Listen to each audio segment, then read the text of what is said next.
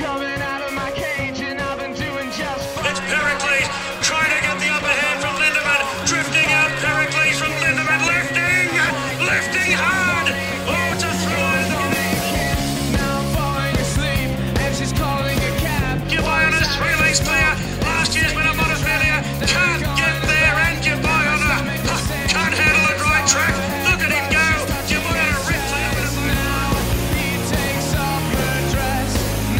Cylinder takes the lead of the 200 from Shinzo, giving chase. Cylinder, Shinzo, and right down the outside with a big run late is in Payton coming home hard. King's Gambit, and Shinzo and Ryan Moore have drawn clean to win the Golden Slipper.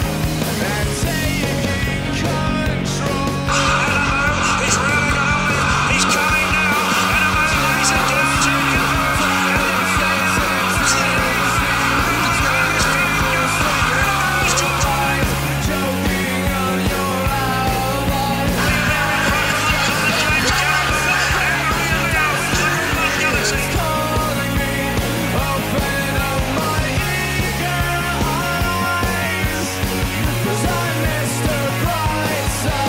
Mr. Brightside up to Alligator Blood, Cascadian late, Mr. Brightside in front, and Mr. Brightside above it. And now on PG Podcast Network, it's time for the year-round carnival with Vince Accardi and your host, Racetrack Ralphy. The killer's back again, Mr. Brightside. What a fantastic day of racing. Audio there, courtesy of Sky Racing, Darren Flindell's call, and of course, Matt Hill's fantastic work via racing.com. 5 Group 1s at Rose Hill, the All-Star Mile at Moonee Valley, and it was terrific racing. And Vince Accardi from Daily Sectionals, help me, brother, I'm not going well with my voice. Oh, Ralphie, but you sound the best I've ever heard you. That's fantastic. Isn't that an indictment on what I normally sound like? Well, no, because maybe you're preparing yourself for a movie and you need to, adjust. And this is the different Ralphie for today. That's it. That's exactly right. Well, Vince, I reckon the theme was you're too smart, because after the Gold Star Mile, you said the Hayes boys, you're too smart. Nashua Willie, you're too smart. Chris Waller, you're too smart. William Haggis, you're too smart. Well, Animo, you're too good. Yeah. And then Joe Pride, you're too smart as well with Maria Mia. As you said, it was flat pancake run city, and he was the headache horse. So some real high quality racing. High quality is an understatement. I was so excited after the event and seeing the performance and some of those numbers. It was actually, it's like when you want to beat your chest, you say, now that's what I want to see. Horses getting into the 5s, right, and having that capability to go in the next step. But where are we going first, Melbourne or Sydney? Well, look, let's start with Sydney, because obviously it was a deeper card. And also, I want to ask you about your helicopter view of the day. And I like comparing masters here. And this is Dominic Byrne, who's associated, as is well known, with the Godolphin team. So I think he has to say things in a bit of a cryptic way. But he's put this tweet out yesterday. Some legitimate questions if someone has answers, please. Rose Hill yesterday. 1, is the penetrometer reading on average that includes the shoot? If so, what percentage of shoot readings contributed to the overall reading? Was the announced irrigation applied equally in the shoot? I guess what I'm saying is, what does anything show you in the helicopter view, Vince, that you do with your work, that Rose Hill played unevenly and the hoses were out? Oh, the hoses were out, man. Yeah. Make no mistake, they were out. That's the disappointing part about what happened with the meeting, that those hoses were out, and you can just see clearly in the numbers. Okay, if we're looking coming out of those shoots, well, that was definitely no problems there. That track was a lot quicker. But if we talk about everywhere else, the pace virtually in all the races realistically was too low. And when I break it all down, the best I could get the track was minus 1.68 length below the standard to the 800 metre mark. And if I split the two, we got one above benchmark. This is out of the chute. Yeah. And coming around all the turning races, it was more like 2.8. So it was like as if they said in the morning, Ralphie, the track was S5. Yeah. And then by the time the boys got going on Sky, they'd got an update. It might have been just around 9 o'clock or something around that time, saying, it's a G4 now, but this is what happened. And I was just shocked because I did not expect them to do that. No, really, because what happens is it's impossible. We've had discussions over the years. You can't water the track evenly, right, and have the perfect distribution of rain. But not only did they, you know, put water on that, horses galloping all over it in the morning. Not the smartest thing for like the hottest day of the year in terms of quality horses. Now, in the end, performances were great, but it could have affected some horses. And then when I look at the lane bias, that was the other little telltale sign as well, Ralphie, that there were a few of the winners coming in lanes 12, 13, 14, which generally doesn't happen. And the leader, maybe this is the reason why this happened, is maybe they wanted to try and even the performances for the leaders, because leaders usually on pace horses get a pretty good advantage. Now, I did communicate like on the radio show on the Friday that there's no problems. You can come from midfield as long as you're inside that, you know, the elastic band we talk about, like 8 lengths maximum, 6. And the majority of winners, that's where they came from, Ralphie. They came midfield back. The back markers are the one that surprised me more and where they came from. This is further confirmation about the lanes, right, and how they did the watering. And then what happens? As the track starts to dry, guess where you had to be? You had to be no further out to lanes 6, 7, right? And you couldn't be any worse back than midfield, or in this case, you couldn't be any worse back than 4 lengths from the leader, which is bang on what the historical says, if just looking at the last 15 years, for instance. So, Ralphie, that's the disappointment. The horses didn't disappoint, but there's no doubt some of them were impacted.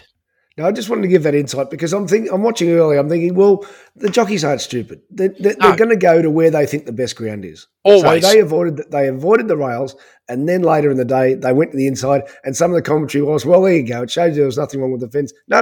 There was something wrong with the fence. It's just when the track dried out, then there was nothing wrong with the fence. Ah, exactly. And this is what happened. And it took some time, right? And we got that in the last 3 races of the card. It was just like exactly how. My expectation, that's how I believe it should have played all day. Now, I'm not saying it's the world's worst decision, but it definitely could have been done smarter than the way it was. All right. From now on, we're talking the positive stuff, and there was some real positives about some high-quality stuff. Let's start with the gold. It was Golden Slipper Day, so let's start with the Golden Slipper. And, well, I don't know if he's probably there anyway, but if there's a Mount Rushmore of trainers, Vince, it's Bart Cummings, Tommy Smith, Colin Hayes, and Chris Wallace now up on the mountain with him. Yeah, he really is. This is probably something that he's really wanted to achieve in terms of performance. Shinzo, like, the eye was on it from the trials. It's been a slow mature, but there was evidence there last start. This is a horse that could be one of those outsiders that could be the big leaper. So it wasn't a surprise at all. And probably, as it turns out for that race, Ralphie, thank goodness the track had completely dried out by then, because this really did help Shinzo come up along the inside and get the I'm not going to say it's a big edge, but definitely get some sort of an edge. And the ride, it wasn't the world's best ride in terms of how you drive a horse to victory, but performance-wise, 2.6 lengths faster than standard. That's what we were predicting, Ralphie. Somewhere around that range was the expectation that the horses could get to that level. It is below typically of what we've seen in the past. The speed of the race was just over 3 lengths faster than standard. So definitely with the run, the Gay Waterhouse runner not running, that softened a little bit, that speed. But the performance in the mid-race was very solid. We could see that the majority of the field were racing typically around that 2.5 lengths faster than standard. And, of course, we're going to have some fatigue in the end, which usually happens. But Shinzo, Ralphie, from the 600-metre mark to the 200-metre mark, basically kept losing its velocity, right, going from 2.4 above all the way down to 0.2 below, like, in other words, 2.5 lengths slowing between the 6 and the 4, then slowed another 0.75 lengths before rebounding in the straight. And this is the big thing, Ralphie, over the last 200 metres, the advantage of being closer to the fence when the track's dry, the only runner to break benchmark over the last 200 metres. So, yeah, I was going to not pick you up, but I mean, get you to explain further that when you said about the ride wasn't the best on the technicals, because people will say, well, Ryan Moore, you're a world superstar, and you are. But what you're explaining there is the horse did lose momentum, so extra tick to the horse to be able to pick up. Yeah, extra tick, and so well done for the rider to trust his judgment. So I'm going to stick to the inside. Maybe didn't have too many places to go, but there were opportunities. He probably could have shifted ground, right? Yep. But he said, no, we're going to go the shortest way home. And that paid off for him, and the horse was strong. Let's look at that as well. I mean, overall, I love measuring the last 1,000 metres, Ralphie, to give me insight. This horse is doing all the things and the characteristics of a horse that likes more ground as well. It was top 15 for the day in terms of that. And overall on the scorecard, on a big day like this, 16th best performance of the day. Another fantastic sign about the quality of this horse. And look, it's a colt. Hopefully we're going to see a lot more of it because this horse has got a lot more to give. And it just looks like it's just starting to come good.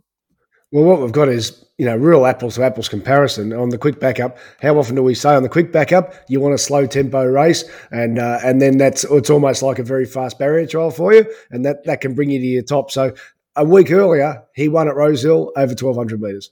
Correct. So fantastic. But what was the difference in speed race to race and the performances when I compare? Okay, yeah. Well, when we're looking at it from that perspective, absolutely, Ralph. I mean, 4.6 lengths below benchmark first section. Yep. Here the horses had to turn up and run 0.3 below, so it's a sharp increase, and the horse definitely had to run to its best through the first section, which is what it did. What I loved was the way it handled itself, particularly when the surge came between the 8 and the 400. Now, when I say surge, it wasn't a big surge, but it was a pressure surge, Ralphie. Not an easy thing to do, and this is something the horse hasn't been able to do.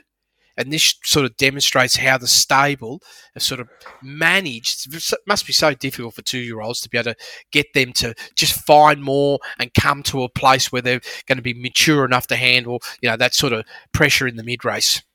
It looks like Cylinder's the horse that, just rock solid type performer. But I want to ask you about King's 1.4 for Cylinder, King's Gambit. Measuring up the data with what we were watching pre-race, which was the horse looked like it went through a car wash. So obviously he wasn't, he hadn't paraded really well. He was just foamy, sweat and everything. But he might have a real sprinter's engine under that bonnet. I thought that performance was tough. Yeah, like really, really tough. Because if you have a good look at this, Ralphie, realistically, to be like inside that 2-length band, the majority of the horses that filled up the first 7 or 8 positions, finishing positions, the next horse who was travelling 2 lengths below benchmark or slower, you had to go to Little Bro Ralphie. So that's how tough it was to be able to actually make enough ground to be in the finish. See, Shinzo was another 1.3 lengths closer. Cylinder was like just tagging that lead pack, a couple of lengths off that lead speed. And that's where you probably had to be, Ralph. You really couldn't be much further back than that. So I felt Shinzo's King's Gambit did a terrific job. All right, we might just go a race further on to the Galaxy. Vince, Maria Mia was a horse we had a good look at on the Friday on our podcast, and this is what you had to say. And speaking of Joe Pride, you've got Maria Mia, I suppose, from a rebound perspective, because she exploded to a new PB 2 starts back, and that said there was every chance she was flat last start. Yeah, so this is the headache horse for me. Right. Seeing is believing, that run at Rose Hill, Ralphie, that was like, wow, 4.1, best of the day. I go, repeat of that performance or a lift off that run would make you a horse that should be considered for an Everest, right? If you could just make that next step.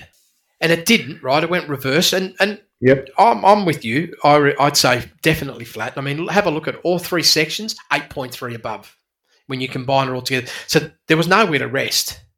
So, yes, I probably thought, 21 days the horse could rebound. But, again, it found itself in a position at the subsequent start and the step up to the 1,300. It was faced with the race again with no rest and had to use a lot of energy and probably didn't appreciate that extra 100 metres on that day. So if this horse rebounds and can reproduce what it did at Rose Hill 2 starts back, then this is the big value runner. All right, Vince, there was a headache horse. You described her. She could rebound. She was stunning. All our members, by the way, got best of the day right up for when she did win that race in January, because, of course, members do get best of the day write-ups each and every week from both Melbourne and Sydney. And what we actually wrote specifically, I want to underline this, and this gives you an idea of how we do tag and measure the right horse. Maria Mia, 4.1 lengths above benchmark, ranked best of the day. This was super. First up to start her second prep for Joe Pride a fortnight earlier. Also, this track and distance was best of the day, but 0.5 lengths above benchmark. So he's not only crushed it, but got to a new PB from what we assume was an outlier win at Moonee Valley, November 21, when 3.3 lengths above benchmark. I finished by saying this level is good enough to win a second-tier Group 1, such as the Sangshore Goodwood. Looks another successful Joe Pride recruit following Eduardo. Didn't win a second-tier Group 1, Vince. It won a first-tier Group 1. Yeah, look, if I've got to cry about anything in Sydney on the day, this is probably the one horse that I would have, I was with Uncommon James, but Maria Mia was the one that I knew could blow me out, and that's the one I cried about because obviously it was, tremendous price, and we knew that there was a 4.1. I just couldn't work through the body of data that I had to, really frank the 4.1 or the 3.3 at this distance, and that was the biggest headache for me. And because I'm a simple guy, I just couldn't find any of the data that could pin it. So obviously, when you got to come, you're going to go left or right. I went with Uncommon James. You keep the place inside though. Yeah, yes, absolutely. But my goodness, this confirmed the thoughts of two starts back, Ralphie. This horse has got more to give. I'm certain of that, Ralphie. Well, you have a look at what it did here. 1.3 lengths below benchmark first section. Beautiful move in the mid-race, going 3.3 above, right? And then finished off last 400 with a plus 2.4. But more importantly, I look at that last 200 metres, a savage taper backwards of 3.1 lengths. And was too good for the competition. Well, that just shows you the pressure because, and this is another way of looking at what you've just said. I mean, fourth best last 800 of the day, but has won a 1100 Group 1 with just the 37th best last 200 of the day. So all these horses were very tired late, and that just shows you the high sustained pressure. Yeah, and I am confident that Maria Mia is better at 1200 metres as well. Yep. And the reality is, right now, I know it's a 6-year-old mare, but there it is. It's a 4.4. I see no reason why this horse can't bring that back to 1,200 metres with something more.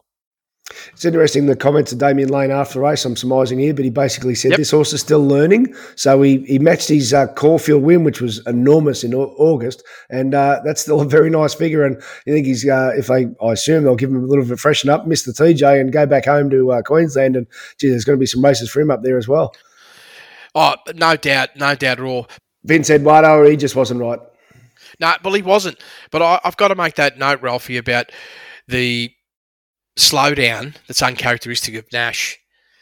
Between the 8 and the 6, 2.5, then losing 3.7 lengths between the 6 and the 400.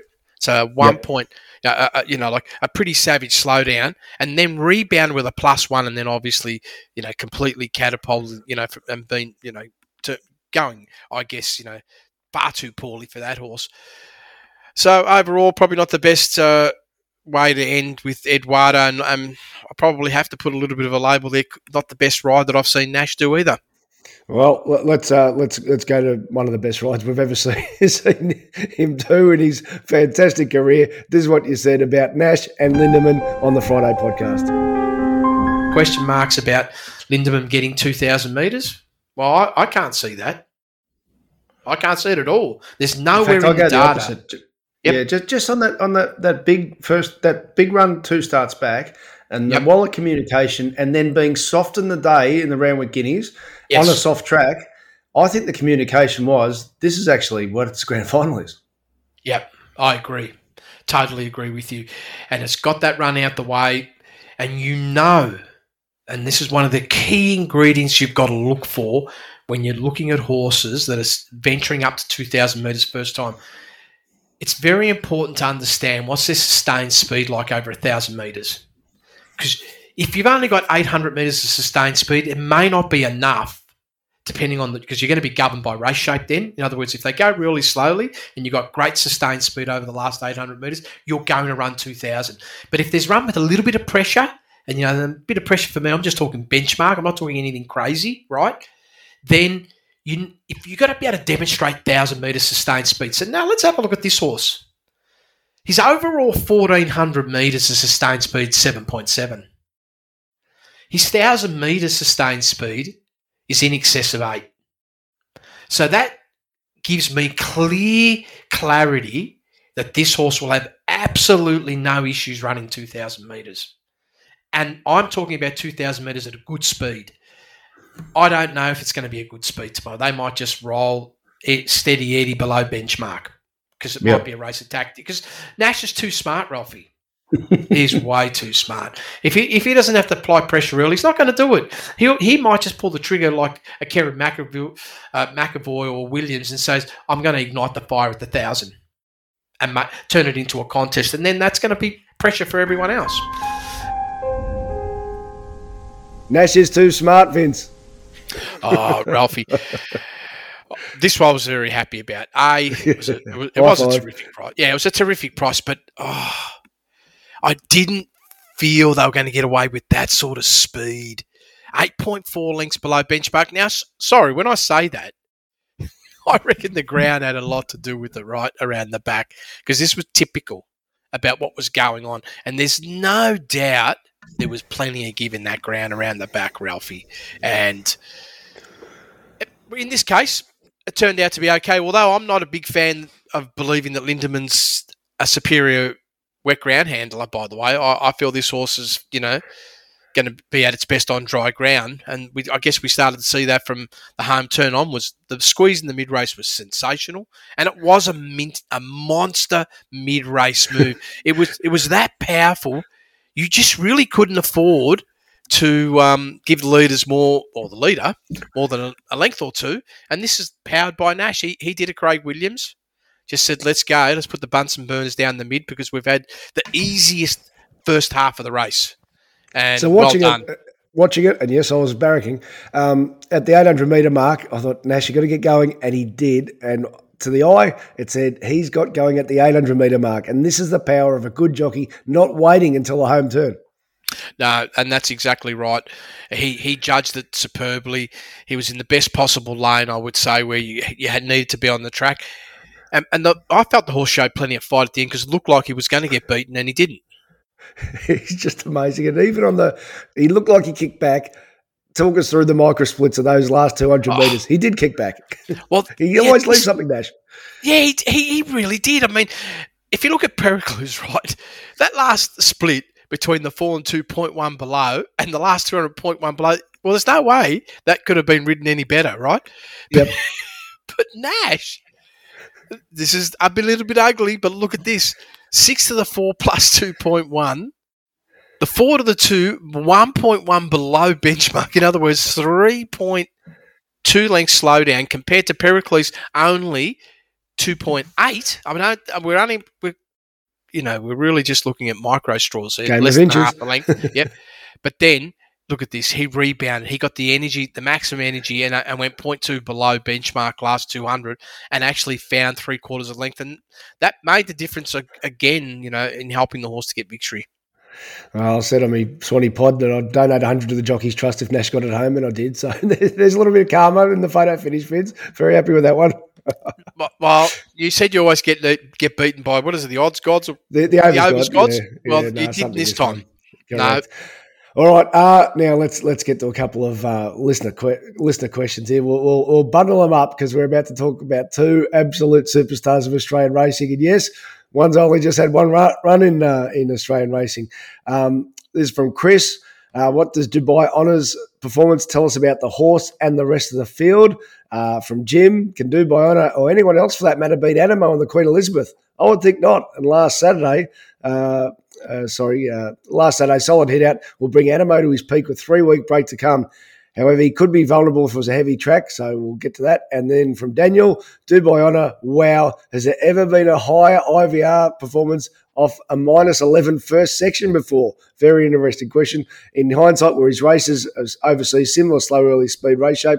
Will he thrive even more in a faster sustained tempo? So let's get to these two huge performances and races on Saturday. Firstly, Dubai Honour, this is what you had to say on the Friday podcast.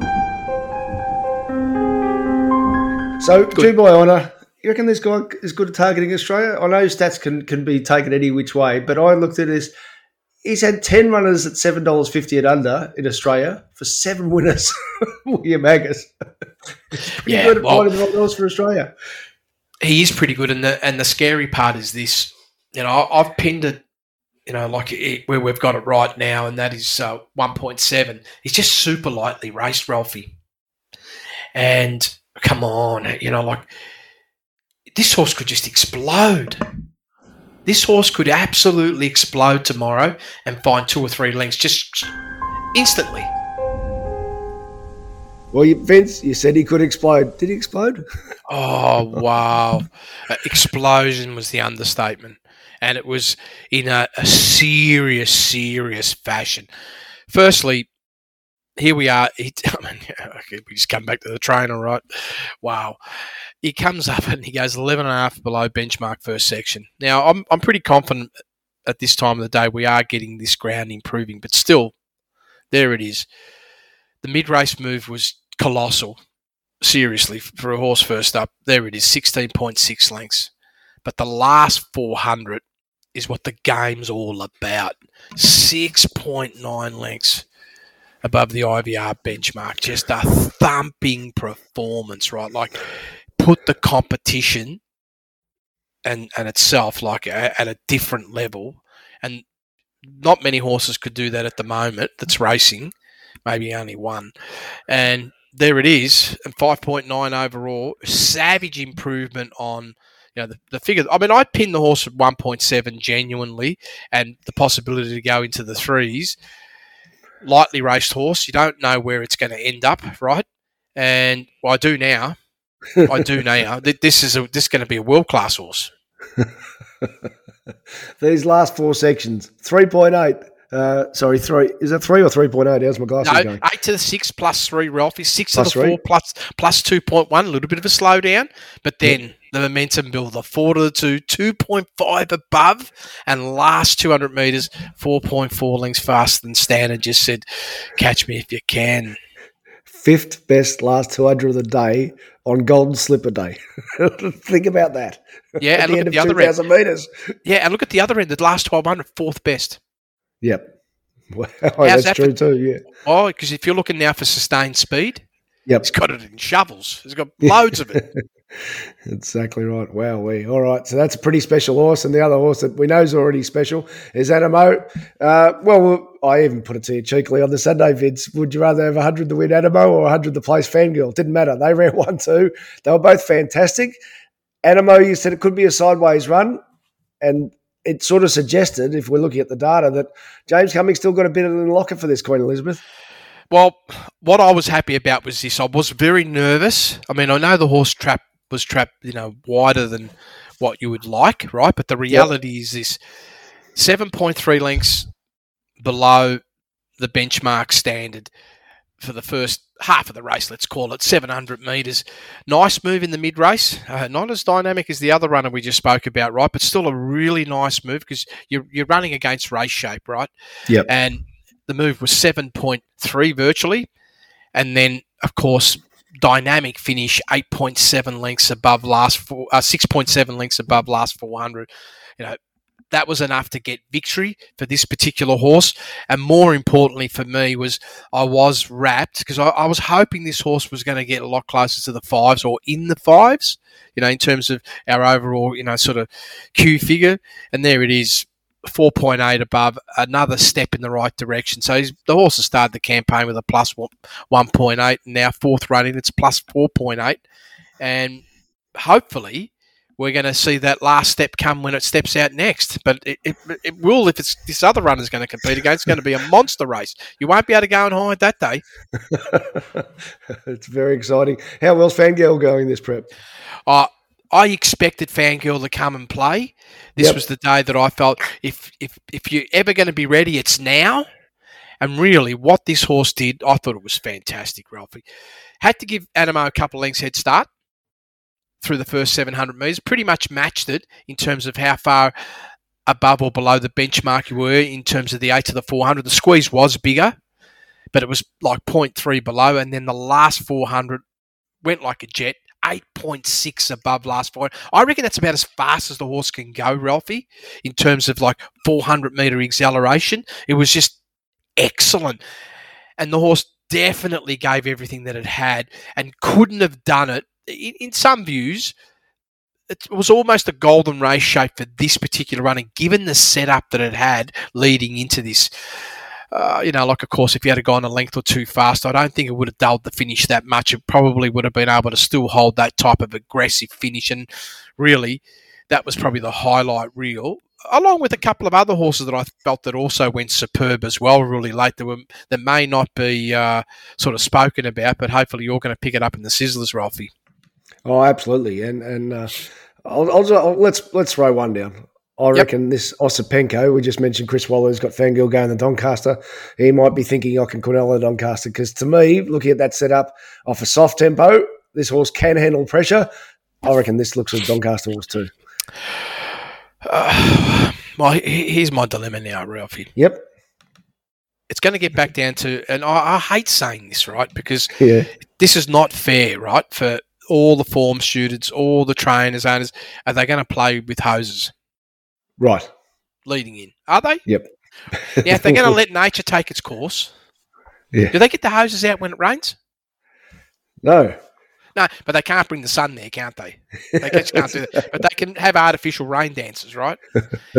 So I don't know, Ralphie. I'm not sure with Ozepenko if it's just all too early.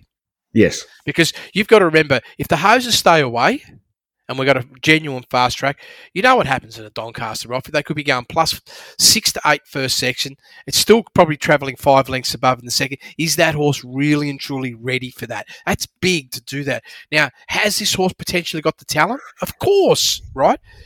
Of course it's got the talent potentially. I mean, in that run on the weekend was fantastic. It was an overall 3.2. It's a nice surge up, giving everybody confidence this horse has still got more to come. But it's just going to get down to race dynamics, Ralph. You see, to get away with that here is one thing, but to be able to try and do that if you're going to have two hot first sections, sometimes you just got to be a bit more seasoned. That's all.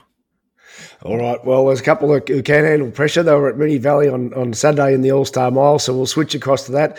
Firstly, a couple of our member questions. This is from Matt. No question, Ralphie. Just a thank you to both for hitting them out of the park yesterday. May God give non-conformist strength. So he's barracking for non-conformists in the Australian Cup this week, and that's what we're doing this Friday. So there'll be a deep dive into the BMW meeting, all the features there. That comes with final edition race speed profiles, and we will have an upgrade option for you if you want to get only, as in no race speed profiles, the William Reid Moonee Valley Friday night and the Australian Cup on the Saturday. You'll get an early edition for Flemington and of race speed profiles, so no write-ups there if you get the upgrade option. So either the full Rose Hill meeting, or you can upgrade and get the two Melbourne Group 1s that are happening next weekend. So as Matt said, he's barracking for non-conformists, and we'll be able to break you down those races on the Friday. So you can get that via racetrackralphie.com.au, via the podcast previews, and you get Vince Accardi's Daily Sectionals final edition of race speed profiles. The All-Star Mile, Vince,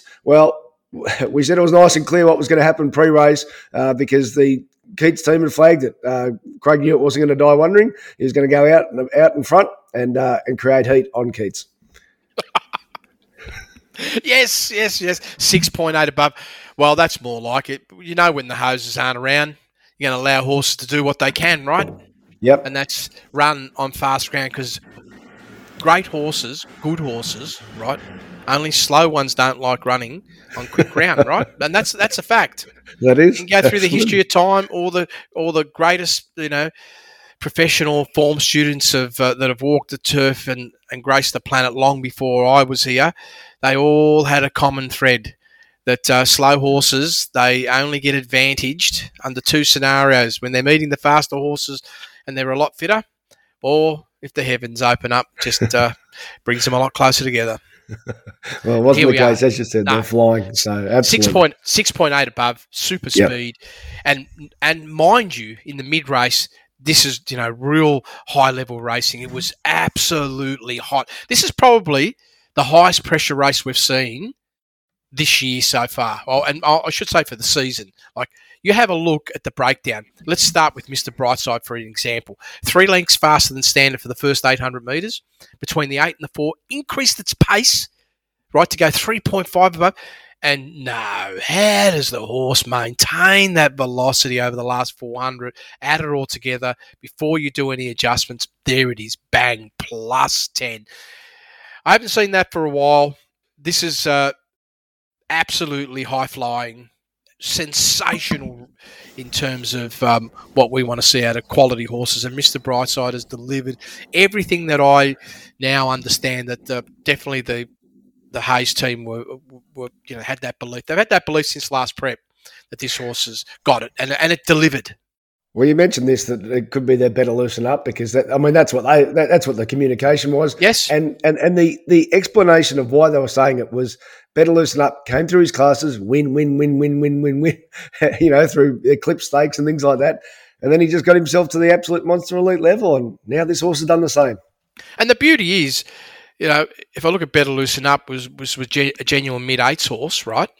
Right. And not knowing about its numbers in Japan, because I wasn't smart enough then to work out how to do anything there, right? But the reality is this horse is trending to that level, isn't it? So we wrote in now after this, after the futurity, when he ran second to Alligator Blood. This is on our Sizzlers. Airborne and on target for the All-Star Mile, where a high-pressure race shape could see him produce his all-time PB of 4.1 when winning the Doncaster, given that was on genuinely wet ground. Minus 6.6 to 800 before, plus 9 mid-race, plus 6.7 last 400. Best last 600, 400, 200 of the day, meant he couldn't have done much more on this race shape.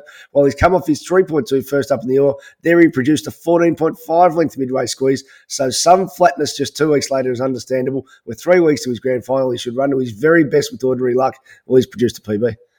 Well, he has, Ralphie. That first up run at Sandown, talked about the flatness. The big finish at the second up run at Sandown, off again, very similar pace to first up, but no mid, was fantastic. But here, he put everything together. Unbelievable to go from 6.6 below last start, this is first section, to three lengths above. That's asking a horse for a supreme effort, because a lot of horses, when they face with that scenario, at some given point in a race, the chink's going to come out, and you're going to flounder. And well, I think exactly what you're saying is shown with I'm Thunderstruck. I don't think he's got the same ticker as Mr. Brightside, because he had to do the same as Mr. Brightside. Their first two runs were near identical. Well, yes, I'm glad you came to that horse, because really interesting. Internal discussions after the event of us. It was run at Sandown before this run. Was there a chance that, did it look like the horse wants to give up, right? Yeah. And the reality was you had to be fair on the horse and say, well, no, the data probably points more to a flatness, right? And here's his chance. And you're right, Ralphie. There it is. The 2.7 lengths faster than standard. It's great.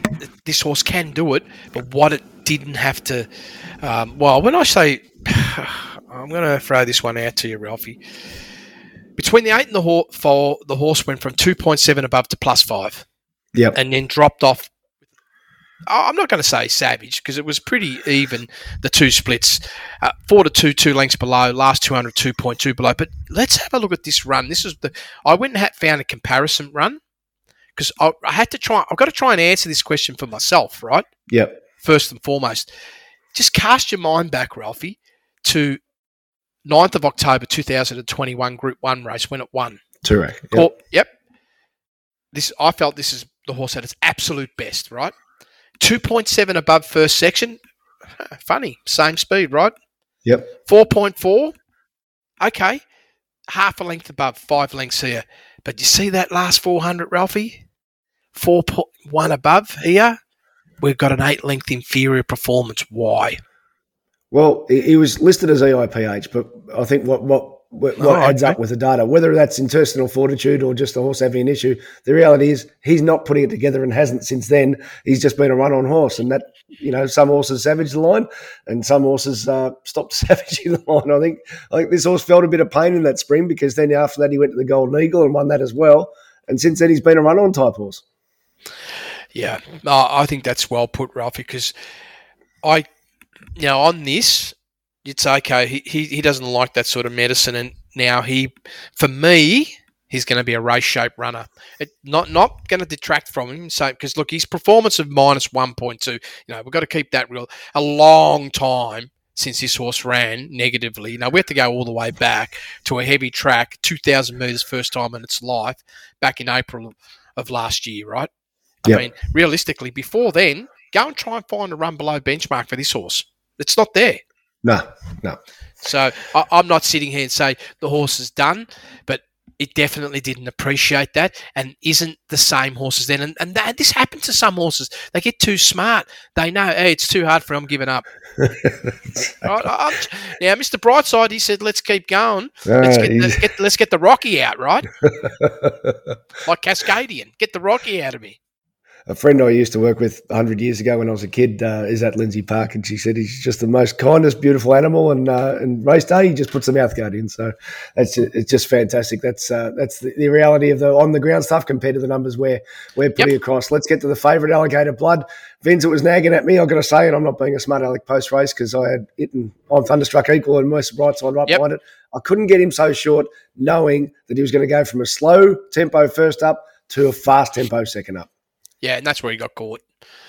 It was because it was a real race, 3.7 above. Now, mind you, this is a speed that Alligator Blood can cope with.